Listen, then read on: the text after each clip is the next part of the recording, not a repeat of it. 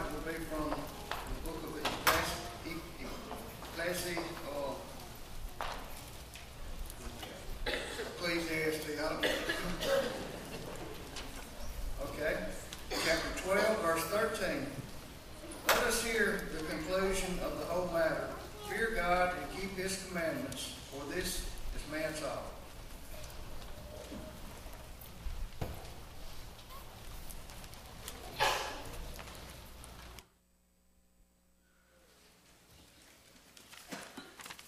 So, if it came down to a vote as to why you're here tonight, whether it's for the preaching or for the candy, I suspect that I know how that vote would go and I would lose by a sizable uh, margin. But uh, wh- whichever way, I'm so glad that you're here tonight and I appreciate your being here.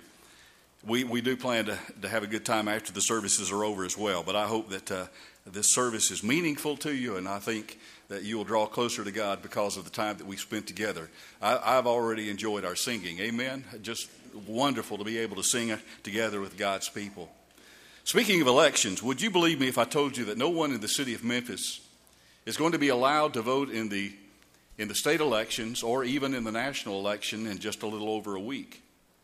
Would you believe me if I told you that 2 plus 2 does not equal 4? Actually, if you consider the framework, both of those statements are true. There's a city in Memphis, uh, a city in Egypt, rather, that's named Memphis. And people, of course, in that uh, city or that uh, particular place are not citizens of Tennessee. They're not residents of Memphis, and so they're not going to be allowed to vote in the state or the national elections. And if we use the base 10 mathematical system, as we ordinarily do, 2 plus 2 equals 4, as we've always learned. But if you switch to a base 3 system, then, of course, there is no 4. And so 2 plus 2 equals 11. I, feel like y'all ought to be taking notes on this. there, there will be a test later. The point being, before we can ever come to any agreement on just virtually any subject, there has to be a common frame of reference.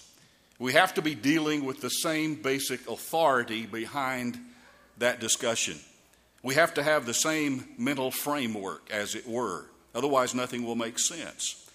And Christians and non Christians, I'm just convinced, oftentimes fail to understand one another because they're operating with completely different frames of reference. The basis, the foundation for all behavior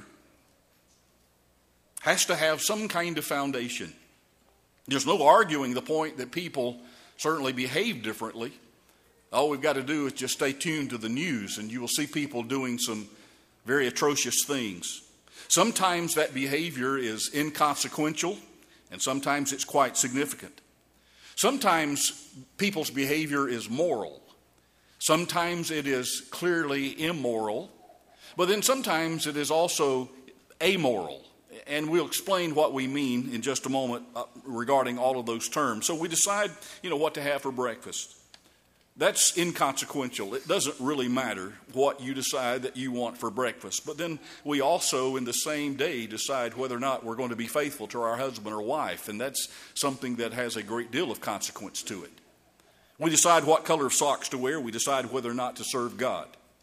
I believe that we would all agree that those two matters are in different universes in terms of their weight and their consequence. But our behavior, for good or bad, is, is based on something, and that's the point that I'm seeking to establish. Why, why do we behave the way we do? The short answer is our behavior is based on our values. Behaviors differ from one person to another because we have different values. And again, you don't have to have a degree in philosophy to understand and to appreciate and to embrace that fact. One person places high value on maybe a new sports car, so his behavior is going to be different from someone who doesn't. The values that we place on things like money, on fame, on God, on our Christian family, on physical appearance, on, on our health, education, all of those things are the things that determine our behavior. Whether or not those matters are matters of any importance to us is going to determine how we act as we walk through this life. But let's take it a step back a step farther. It's certainly our behavior is determined by our values, but we also then have to ask what is it that determines our values? There's even a foundation under that that needs to be considered. Why do we have the values that we have? Well, succinctly stated, our values are based on our worldview. Now, that's basic enough to be axiomatic, and we're going to build on that in this study. How, how we view the world determines pretty much how we view life. And, and, and not only that, how our, we view our place in life and how we ought to behave for the brief time that we breathe air and we occupy space on this planet. And, so, I don't think that the title for tonight's lesson was too grandiose or esoteric. I hope not. But really is, it's talking about the meaning of life. What are we here for? What is it that, that needs to be the summum bonum of our lives? What is the driving force in our lives? And, and if you were to ask the average person on the street, you might get a plethora, in fact, no might about it. You would get a variety of different answers. But when we look at God's Word, and we're here tonight hopefully because we're believers and because we place a great deal of confidence and faith in what God has revealed to us in His Word, we find a completely different answer than if we were to simply go out and poll the average person on the streets of Montgomery, Alabama. How we view the world determines how we view life. And so we need to address and answer questions like what is this world? And where did it come from? And what is the nature of man? And does God exist? And if he exists, is he really responsible for all that we are and that all that we see in this universe. What is life for? Or maybe said another way, it, it, we really need to find answers to the three fundamental questions of life. Where did we come from? What are we doing here?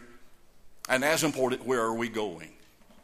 And I guarantee you, someone who is not reflective enough or maybe even aware enough to ask and answer those three questions as they walk through life is living a very superficial lifestyle. I think we would be in tacit agreement on that point. So, in that sense, everyone is, is for something. That is, every person has an intended function, every person has a purpose. And again, it, we, we get that from reading the owner's manual because you're not going to necessarily intuit that from life.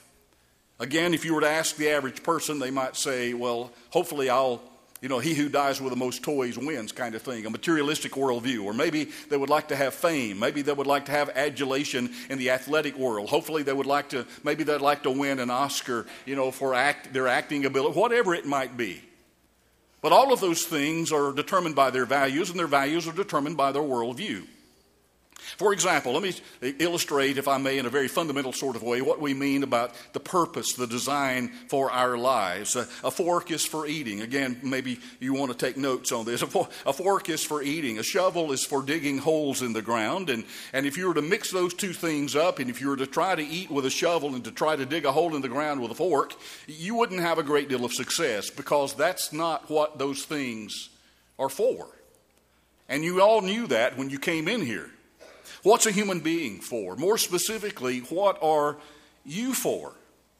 What are you here on this planet for? And if you haven't asked yourself that question, at least in the last 24 hours, I would encourage you to do just that. And I'm also suggesting that when you can answer those questions, when you've dealt with all of those questions in your life, then you'll know your worldview, which determines your values, which in turn is going to determine your behavior. Basically, there are two worldviews in our culture. This isn't at all deep eh, because I'm incapable of, of doing that, but I hope that we understand in a very practical way what these two worldviews are all about and where they come from. You bought into one or the other. Jesus said everybody has. Remember in the Sermon on the Mount, in about halfway through it, in Matthew 6 24, he said, No man can serve two masters. Number, number one, let's stop and clarify that the Lord is establishing that if you were to consider all the worldviews there are, they would all boil down into just two. No man can serve two masters, Jesus said. He'll either hate the one, love the other. He'll cling to the one and despise the other. You cannot serve both God and mammon. Some versions say that just means this world's goods and interests.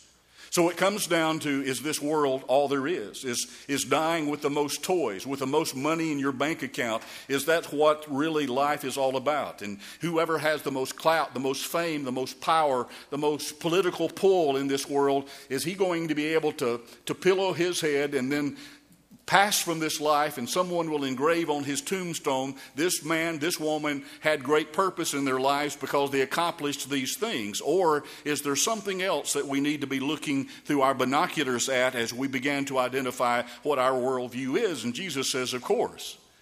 And the other side is God. And once we've isolated and, and we've determined that in our lives, it goes a great a great distance in being able to answer all the other ancillary questions that we might have about life. So let's deal with those very quickly in turn. First of all, there's the non Christian worldview, and that's very obvious. For the non Christian, the purpose of life basically is to experience pleasure. And I know that's kind of oversimplifying, but that's basically it. Is to experience pleasure, to be able to have fun, to do that which pleases me, and then to stay away and avoid as much displeasure slash pain as possible. And so, if I'm evaluating my life at the end of my life from the non Christian worldview, if I've experienced as much pleasure, stayed away from as much displeasure as possible, then I'm going to consider my life basically to be, have been successful. So, at the basis of each decision, the non Christian is asking those questions What would I like best? What would please me most in any given situation? Ernest Hemingway is the one who is at least said, according to what I've read, to have defined the word moral as, and I'm quoting now, what you feel good after. So, whatever act you perform, if you feel good about that afterwards, then that is moral. Wow. Is that all there is to it? No, that's not even close. At least not according to God's rule book. This worldview can be seen by looking back at Christian history and looking at the Roman arena where Christians were thrown to the lions as entertainment. That's not just a part of cinema, folks, that's a part of history. Christians thrown to lions in the arena to entertain folks. The Romans, who believed that their purpose in life was to experience as much pleasure as possible, simply could not, and please forgive the language, could not understand these stupid Christians.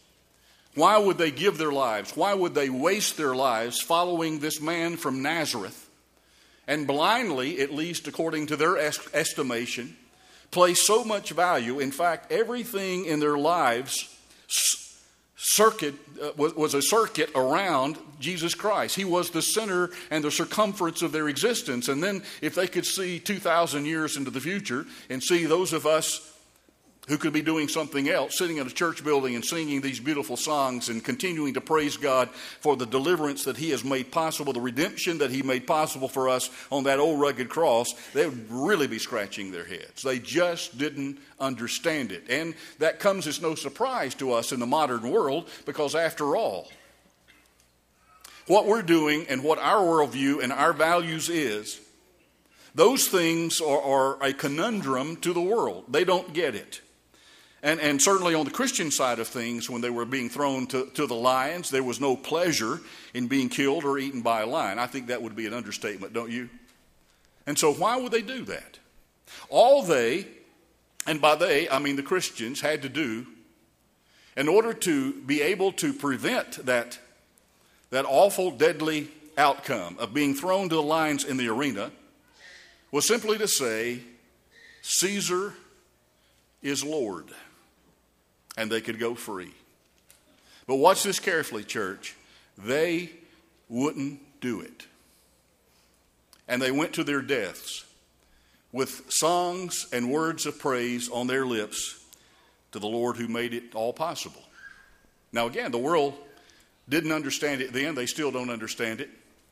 Why can't you just say those little three words? After all, haven't we heard this argument in the modern world? They're just words. No, to the ch- children of God, those words meant something, and they still do.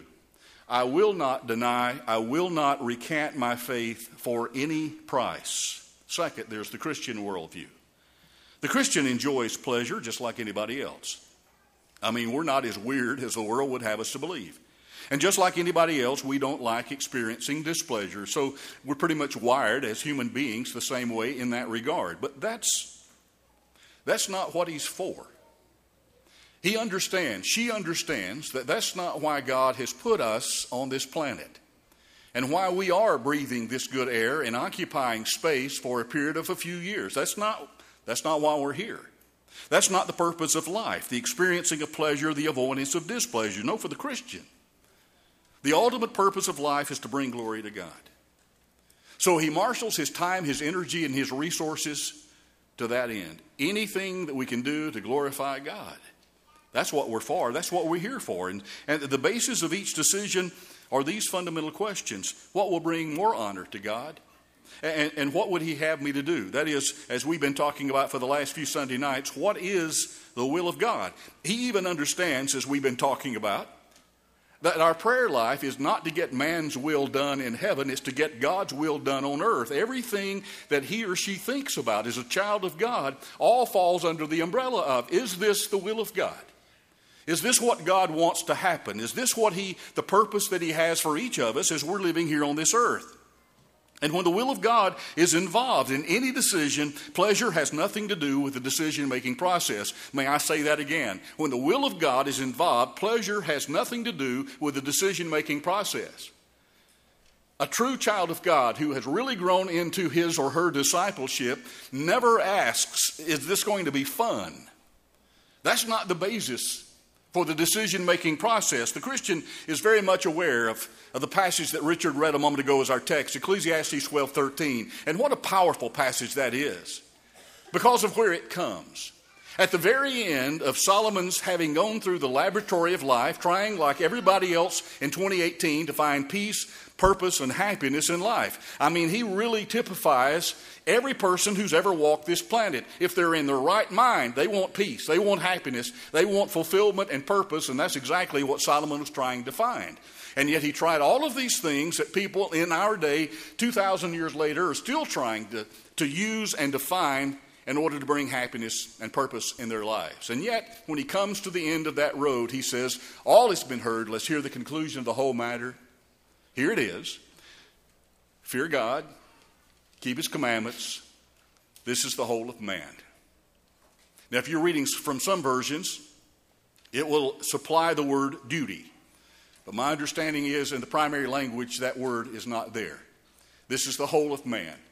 This is the entirety of man's existence. This is what we're here for. What? To fear God and to keep his commandments.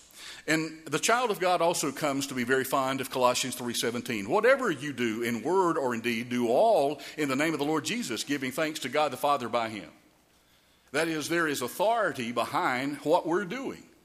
It's not just, I've tried everything and here's what works best, some kind of existential, pragmatic view of life. No, this is, this is the Christian really understanding that here's what God has positively authorized for me to be doing, and my, whatever I'm doing in word, that is in speech or in deed, is going to be authorized by, by what God wants me and you to do while we're on this planet. So, one thing, one thing you cannot do is to keep a Christian from glorifying God. That's his nature. That's who he is, and that's what he's here for. Torture him if you will, kill him if you must, but he'll only glorify God in his persecution and in his death. It needs to also be pointed out, I think, at this juncture, that the Christians in the Roman arena didn't understand the Romans either. We've already dealt with the other side of that coin, how that the Romans could not understand why anyone would allow themselves to be thrown to the lions when all they had to say was Caesar is Lord. But that, uh, that conundrum, that perplexity was on the part of God's people as well. They couldn't understand the thinking, the mindset, the mental framework of, of those Romans that were doing this. The Christians knew the purpose of life was to glorify God. And they also knew that those Romans, what they were doing was an affront to God. And so Christians were all the time asking, how can they do this? Don't they know how this must make God feel? Don't they know how this must break God's heart? You see, it wasn't even about them at that moment. Here I am giving my life for the cause. They were wondering, what effect is this having on God? Why can't they see that that's not God's will? That's not God's purpose for them or for us. And even though they couldn't understand the Romans, they died with a song of praise to God on their lips and a quiet confidence in their hearts that said, I know something you don't know. And that's where we are 2,000 years later, folks. And that's why we see a divided nation. And that's why we see on one side people screaming one thing, holding their signs. On the other side of the road, people holding their signs with the opposing view. And, and every day we see our news filled with people who have two different worldviews, and neither one of them understand each other. We need to also note that there continues to be that clash and always will be, if I've read Scripture correctly, between these two worldviews. Till the Lord comes back, there's always going to be some abrasion, some animosity, some antagonism, at least some questioning and perplexity between these two worldviews. Always has been, always will be. And Jesus predicted that with these words found in John 15 and verse 19. Talking to his disciples now, he said, If you were of the world, the world would love its own. I want to stop right there for a moment. If you were just like them, is what Jesus is saying, they would embrace you and accept you, and they would love you. If you were of the world, the world would love its own. But because you're not of the world, I, but I chose you out of the world, therefore the world hates you. I don't know how the disciples reacted to that, spiritually or emotionally, when the Lord first spoke those words. But it was exactly what they and we need to hear. Because it really explains it all, doesn't it? It explains the newspaper headlines, it explains what we see on CNN and Fox News and every other news source. It explains what's going on in this world and right here in our own nation and in our own city. Let me say just a word, if I may, about trying to do right for the wrong reasons. The problem is that Christians are constantly tempted to justify their behavior and their lifestyles by the non Christian worldview. Let me explain what I mean by that. We try to point out sometimes when we're encouraging people to become Christians themselves that faithfully serving the Lord brings more pleasure. We use the pleasure principle to justify why and what we're doing. Let me uh, illustrate, if I may. We advertise our youth rallies by saying there'll be a lot of fun. We ask people to join a Bible study group because I think you'll really enjoy it. Or singles are urged to attend a special retreat because we're going to be there to meet your special needs. Allow me to ask why are we tempted to go back to the pleasure principle, to the non Christian worldview, to justify the need for our activities. I think there's two reasons why we do that, at least two major reasons. Number one, because our culture is based on the pleasure principle. We're surrounded by it, we're immersed in it, we accept it by osmosis at an almost subconscious level. Almost every television program we watch, and every song we hear, and every magazine we read, and every movie that we view is based on the non Christian worldview. I think that we would be in agreement on that point as well. Just consider the incidents of, of drunkenness and adultery, homosexuality, and the other non Christian activities that are depicted in an average 30 minutes of television. In fact, it would probably be impossible to go home and channel surf and find any program that did not have at least one of those things highlighted sometimes as the premise of the show itself. And note that those, those activities are depicted as normal. Again, the thrust, the premise of the show itself may be to emphasize the normalcy, and I'm putting that in quotation marks, the normalcy of those activities and how strange you are and how weird you are if you don't engage in those yourself. Even the good family shows have a non Christian worldview as their basis. Here's how old I am. I can remember back in the 1980s, there used to be a sitcom on television called Family Ties. I remember a specific episode where Mallory, the teenage girl in that family, was deciding whether or not to have intimate relations with her boyfriend. And so, what she did was to go around and talk to people that she had a great deal of respect for and confidence in and ask them that question should, should I sacrifice my virginity to this young man? She asked her boyfriend first. You know how he voted. And then she asked her brother, and then she asked her parents, and she asked one of her teachers. Watch this carefully. None of them had an answer for her. None of them could say yes or no for any reason whatsoever, and that really shouldn't surprise us. Because the non Christian worldview has no answer for the millions of teenage Mallorys in the world right now who are asking that same question. In fact, the very fact that she agonized over that question is considered antiquated and passe by a world that has left God and God's standards and values far behind. It's assumed on most TV shows and movies today that that act- activity is normal, but to refrain from that activity is, is what's abnormal. And, we're being sold that every day. No wonder, no wonder, especially our young people are fighting such a battle in these areas. I, I submit that the television industry claims to only reflect modern culture and not to set our values, but I'm telling you, it doesn't accurately reflect our culture. I mean, you never see a happy, healthy Christian family who has Jesus at the center of their lives, even though a full 60% of Americans claim to be Christian. Maybe that's why television is called a medium, because it is neither rare nor well done. A second reason that Christians are tempted, I, I can't wait for all of you now. A second reason that Christians are tempted to revert to the pleasure principle to rationalize and to explain is because many decisions are appropriately based there. And we need to acknowledge that. As we mentioned moments ago, there are some decisions that are just amoral. They're neither right nor wrong within themselves. They do not have an ethical dimension to them at all. Do you want orange juice or grape juice for breakfast? That's an amoral decision. You're not violating God's will if you go in one direction or the other. Do you want to drive a Ford, a Chevrolet, a Toyota, or a Honda? Well, since the will of God would allow either choice, then it's appropriate to decide the basis of, of, of pleasure or personal preference. Which of those would I like more? And, and, so there are some decisions that are based in our life, in the life of a child of God, on the pleasure principle because there's so many valid decisions made on that basis. Sometimes it's difficult, though, to know where to draw the line and to know when pleasure is not not only the main criterion, but a criterion at all in making this decision. But mark it down Christians always seek to honor God because that's what we're for. That's why we're here. And if we lose sight of that, we have just enlisted in an army that is going to be constantly fighting battle after battle after battle, even on a, a Christian college university campus. Those battles are still being fought. And as we mentioned this mo- morning, it's not just our teenagers, our young people, it's the grown ups as well who every day have to wake up to decisions, choices that we make. They're basically saying for God or against God. Either God or this world's interests and goods. That's what Jesus said Matthew 6 24.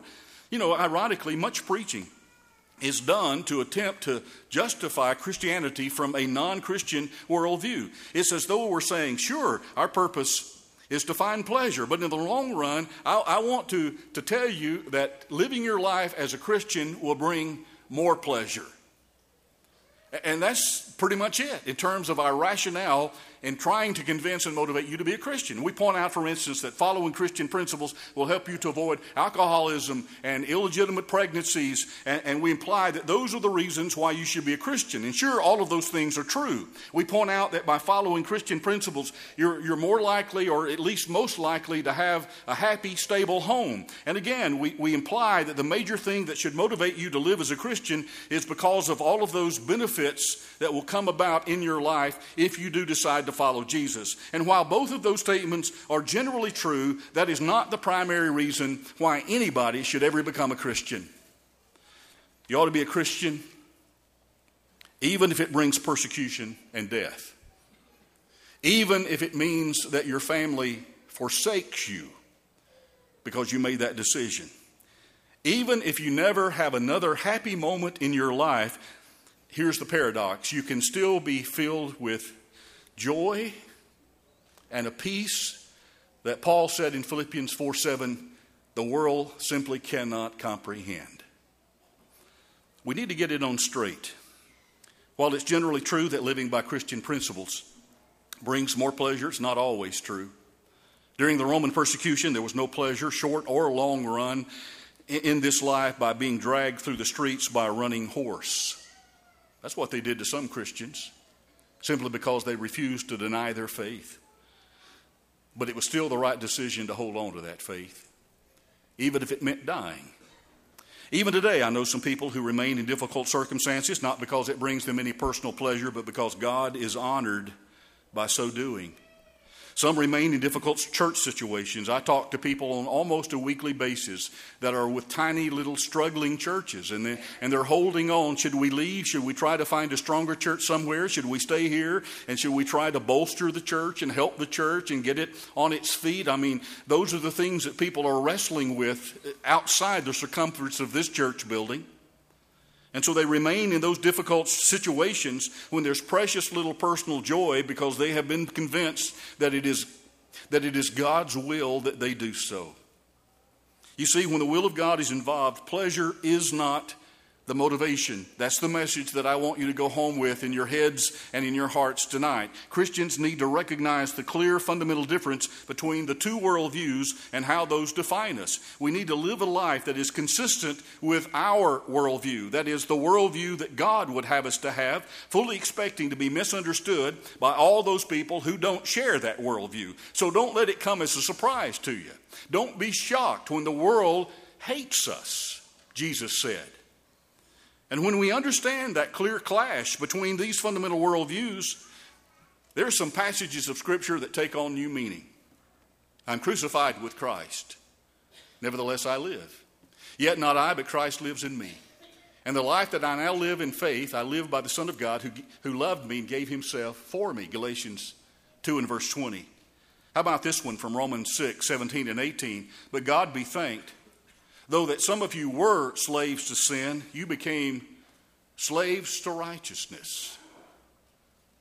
How you can be a slave and be spiritually emancipated at the same time, the world will never be able to explain, but you can.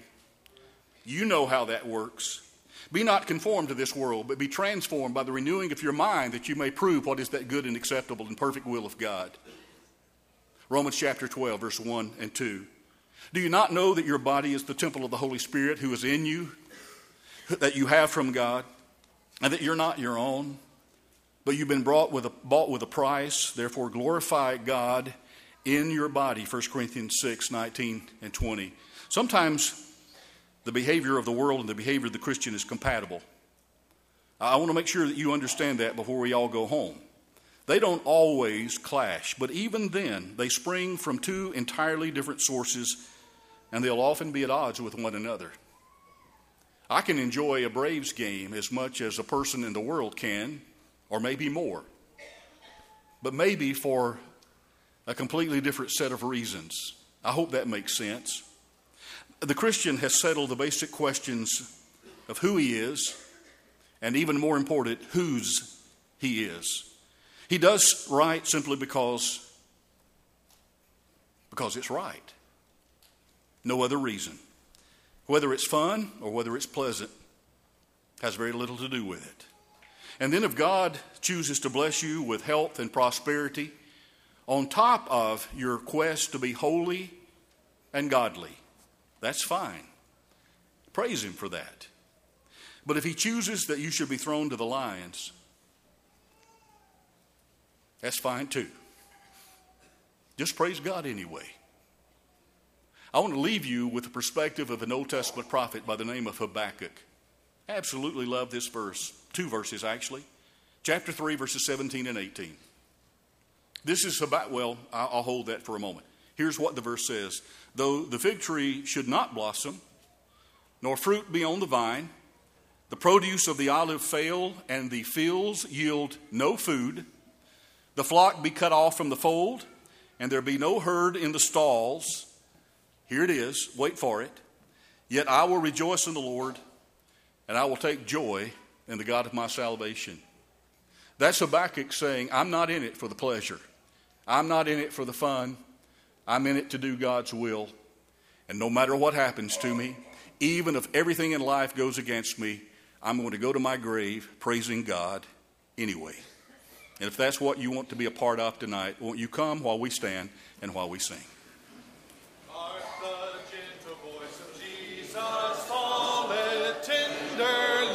Upon your ear. Sweet his cry of love and pity calleth. Turn and listen, stay and hear.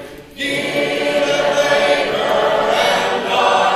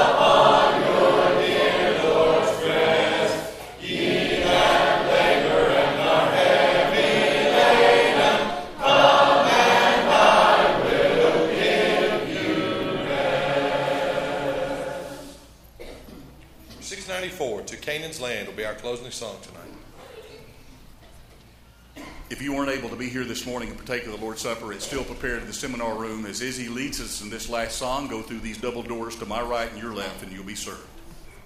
I was asked to ask, uh, ask whoever was saying the closing prayer to remember to pray for our food, which seems appropriate when 500 hot dogs are involved. Number 694, we'll sing the first and last verses. Let us sing. To kingdoms on my way where the soul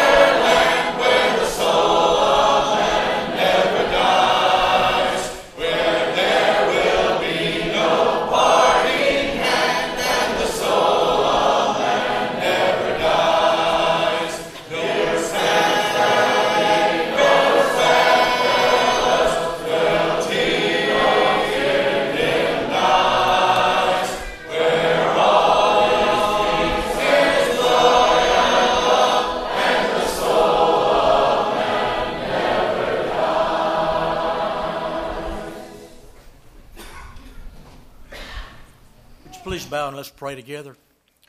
Heavenly Father, we thank you so much for this day.